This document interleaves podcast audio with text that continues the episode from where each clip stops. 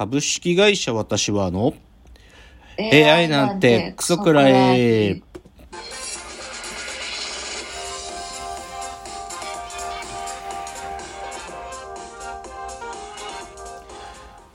群馬が生んだ怪談時株式会社私は社長の竹之内です、サブカル研修生4代目アシスタントの深谷です。えーこの番組は大喜利 AI を開発する株式会社私は社長の竹之内が AI のことなんかお構いなしに大好きなサブカルチャーについてサブカルリテラシーの低い社員に丁寧にレクチャー。言い換えれば無理やり話し相手になってもらう番組です。ということで今日は249回。えー来週がまあ最後最終回なんでまあ今日含めて残り2回なんですけれども。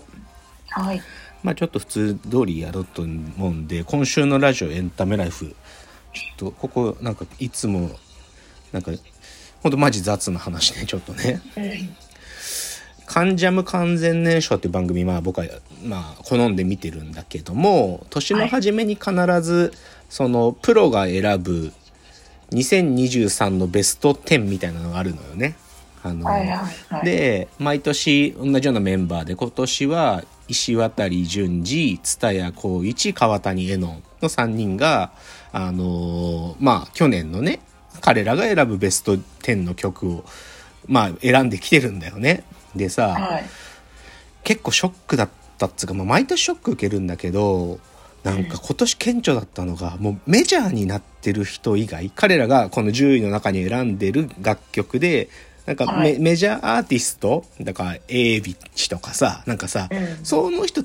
とか藤井風とかはさ分かるんだけどさそうじゃない人一人も知らなかった。なんかかなりショックなんだけど。だからもうメメジャーになってるやつは知れてるけどまあそりゃそうじゃんメジャーなんだから。うん。けどなんていうのうわ全然自分のもう音楽感度下がりに下がってんじゃんみたいな結構ショックで。で、まあ、唯一っていうか、まあ、メジャーじゃないけどみたいなノリで言えばさあ、はい。コーディ・リーの一曲が川谷絵音が5位とかに選んでたの「あ踊る光」っていう曲。でまあまあ、コーディ・リー僕はちょっと正直もうファンをやめちゃったんだけど なんかもう女女の子のボーカルの子が変わっちゃったから。でもねちょっとショックっていうかえっ？と思ったのがナレーションでね、はい。コーディ・リーって発音してたの。コーディ・リーって言ってたの。あ、そうなんですか。わかんないけどね、これ多分読み違ってんじゃない？コーディーリーじゃないの？いや、なんかさ、本人たちもコーディーリーって言ってた気がするんだけど、なんか、ナレーションがコーディリーって言ってて、なんかこの辺ちゃんとしてほしいなと思うんだけど、でも見ててね、あのね、あ、この人は来てるんだなって人は一人だけはっきり分かったのは、はい。ともっていう TOMOO っていう人、知ってるかさ、はい知らない？えなんかね、女の人、女性のシンガーソングライター、めっちゃ来てるっぽいよ。なんか曲で言うと、スーパーボールっていう曲と、ーうんグレープフルーツムーンって曲が、両方ね、1位か2位に、その3人のうち2人が開けてて、めっちゃいいみたいな。絶対この子はもうこれからメジャーシーンの中心に来るはずだみたいな。で、聞いたんだけど、まあ、いい曲だなとか、この子音楽すげえ昔からやってんだろうなはわかるんだけど、どんぐらいいいんかわかんないな、正直言うと。聞いてみたんだけど、で、伝え光一とか解説してんだけどさ、そのグレープフルーツムーンって何を歌ってるのかとか、どういう音楽的なテクニックがそこに入ってるかとか言ってくれるんだけど、うーん、わかるようでみたいな、なんか、うんてか、これね、多分ね、この友さんだけに限らず、なんかは、い複雑化してると思う、音楽が。あうん。なんか、その、言ってたんだけど、音作りっつうのがさ、なんかもう、はい本当に技術によって、っていうか、その、ある意味さ、サウンドクラウドで世界中の人たちがそこで実験を繰り返してさ、それがある意味の共有値になってきてるからさ、どんどん音楽の作り方が複雑化してるっていうか、テテッキーになってるんだと思うんだよね。で、そのテッキーなサウンドと、なんか、もうちょいシンプルなサウンドの、なんかちょっと僕ね、耳がついてってないんだなって思う、多分。なんかその、すごいって言ってるやつ聞くんだけどさ、これなんかさ、うんアンビエントなんじゃないって思っちゃう。なんかこう環境音つうかさ、いや、うん耳心地はすごくいいんだよ。耳心地はすごくいいんだけどさ、なんかこう、ガッツンってくるみたいなものが、わかんないけど、だからこれ多分僕が古いって言ってんのかもしんない。自分が古感性古くなってるって自己告白してるのかもしれないんだけど、なんかわかんないんだよな、本当に。なんか、いい、いいって、なんか、洒落た、洒落てはいるなとは思うんだけどさ、すっげーってまではなんか思えないんだよな、とか思って、え皆さんカンジャム、あの、ググるとね、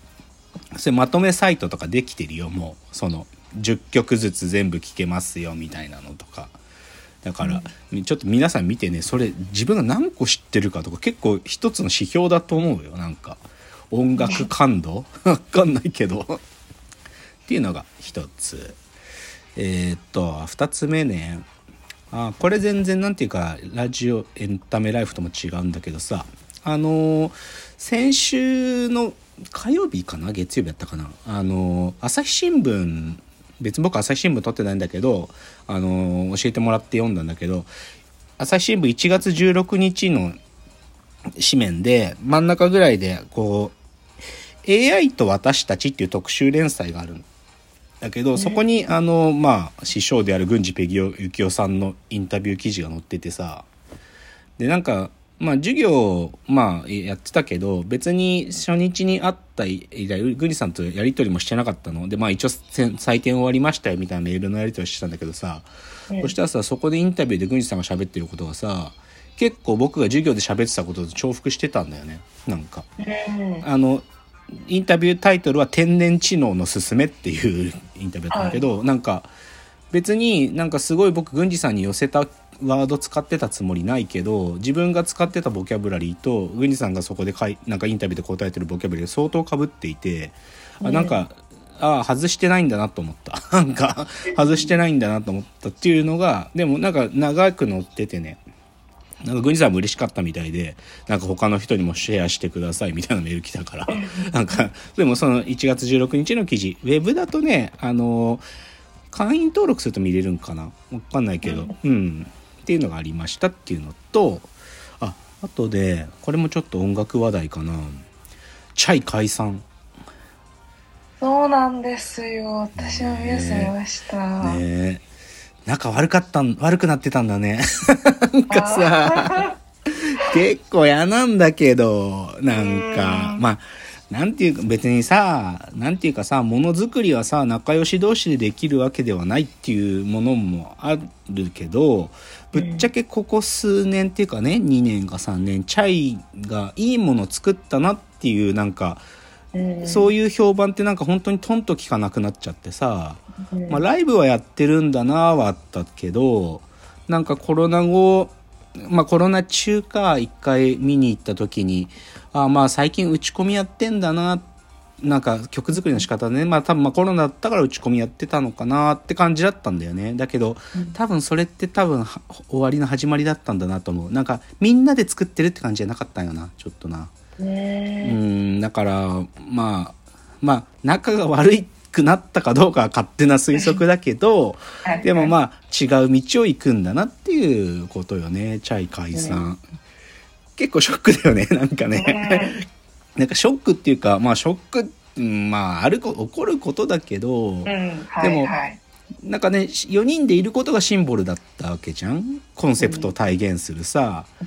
だからあの双子だけでやんのかな？わかんないけど、うん、ももしくはもう出役になんないのか。なベースの子とかはなんかお洋服のこととかやったりしてるとかなんかはいはい記事には書いてあったりするから、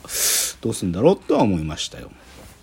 あとねあこれあのね今週もあるから見てくだ見た方見るのおすすめしますよっていうのだと NHK の,、あの僕はまあよくたまに出す番組であのスイッチインタビューっていう、まあ全く異業種のジャンルの人が対談相手を指名してあの対談するっていうまあ番組があって、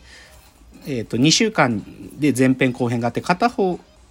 はだから自分が聞き役になる回と、あの相手が聞き役をやってくれる回って、まあ、それがあって今週っていうか先週の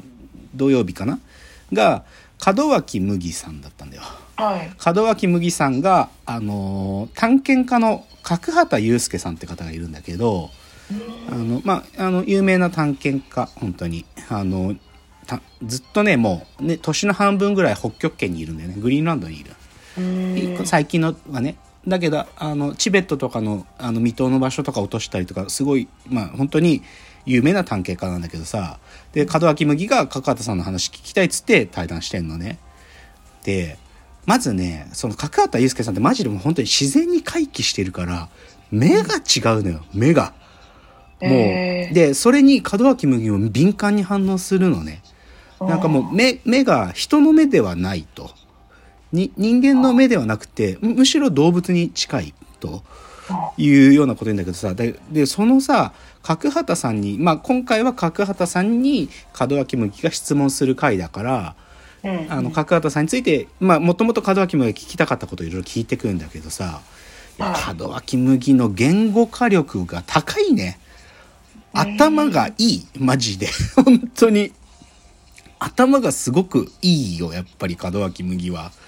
うん。なんか、準備してきた質問なんだろうけど、リアクション受けてさ、つどつど言語化するんだよな、なんか。うんそれはこういうことですかねみたいな、その言語化力が高い。まあ、当然、角畑祐介自身も作家だから、あの、探検家であり作家でたくさん本も送れてるし、本も何冊も書いてるから、角畑祐介がい喋る言葉も、ある意味、こう、パンチラインが多いんだよ。そのパンチラインが多い中でね、でもそれをきっちり門脇麦が拾うっていうのがすごく良くて、ますます門脇麦ファンになりますよ、これは。うん。あのスイッチインタビューいいところは、こういういい女優やるんだよな。前も言ったけどさ、あの、三浦透子さんもや出てたしさ。だから、うん、本当にそういう頭のいい女優さんたちが、こう、きちんと言葉で喋ってとか、対話してっていうのはね、いいと思いましたよっていうのが、今週が門脇麦会なんで、あの、おすすめです。